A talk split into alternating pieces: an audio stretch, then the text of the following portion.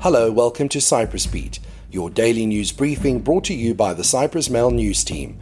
I'm Paul Lambus with the latest news from the island.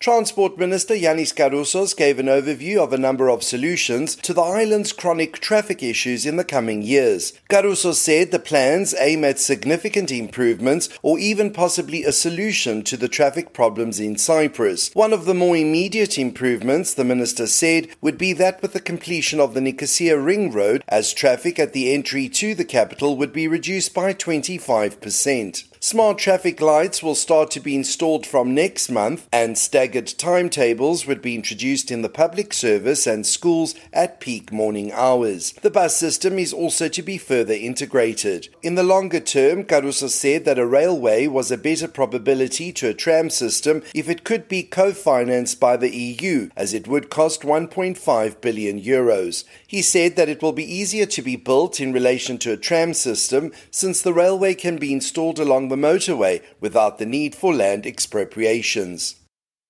Foreign Ministry Permanent Secretary Cornelius Korneliou said that in twenty twenty-three, Cyprus will open new embassies in Buenos Aires in Argentina and Manama in Bahrain, which is the only Gulf country where it has no embassy. Moreover, he noted that Cyprus will reopen its embassies in Nairobi, Kenya, and Jakarta, Indonesia next year as well. Replying to questions, Korneliou noted that Cyprus also has the intention in the near future to reopen their embassy in Mexico, open an embassy in Ethiopia, and when conditions allow it, to open an embassy in Central Asia. According to Korneliou, during the last year, fifteen new attachés were hired at the ministry and ten more will be hired on February the first, twenty twenty-three, while recently five ministry employees were promoted to ambassador's post. Newly elected Archbishop of Cyprus Georgios has expressed his hope that the good environment in the Church of Cyprus will continue. In his first statements following his election on Saturday with eleven votes by the Holy Synod, the Archbishop thanked all the bishops who voted for him, but also the people who voted in his favour, securing his position in the triumvirate. The new Archbishop said Cyprus was still waiting for its freedom and that people are expecting the Church to give solutions.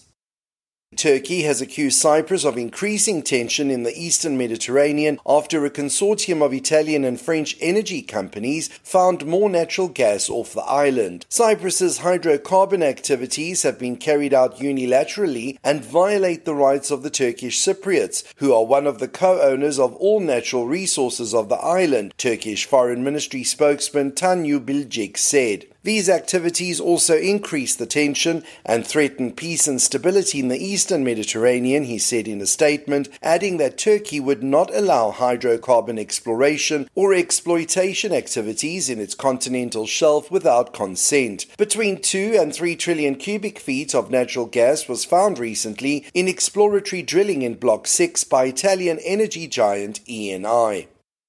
And finally, the Limassol Water Board has announced there will be an interruption to the water supply in parts of Yermasoya on Thursday, December twenty-ninth, between eight a.m. and eleven a.m. The board said this is due to improvement works in the area. Areas affected are those in the area east of Christaki Krano Street until Ariadne Street near the K-Cineplex cinema, as well as in the area south of the highway until the coast. Every effort will be made to complete the work as soon as possible, the board said.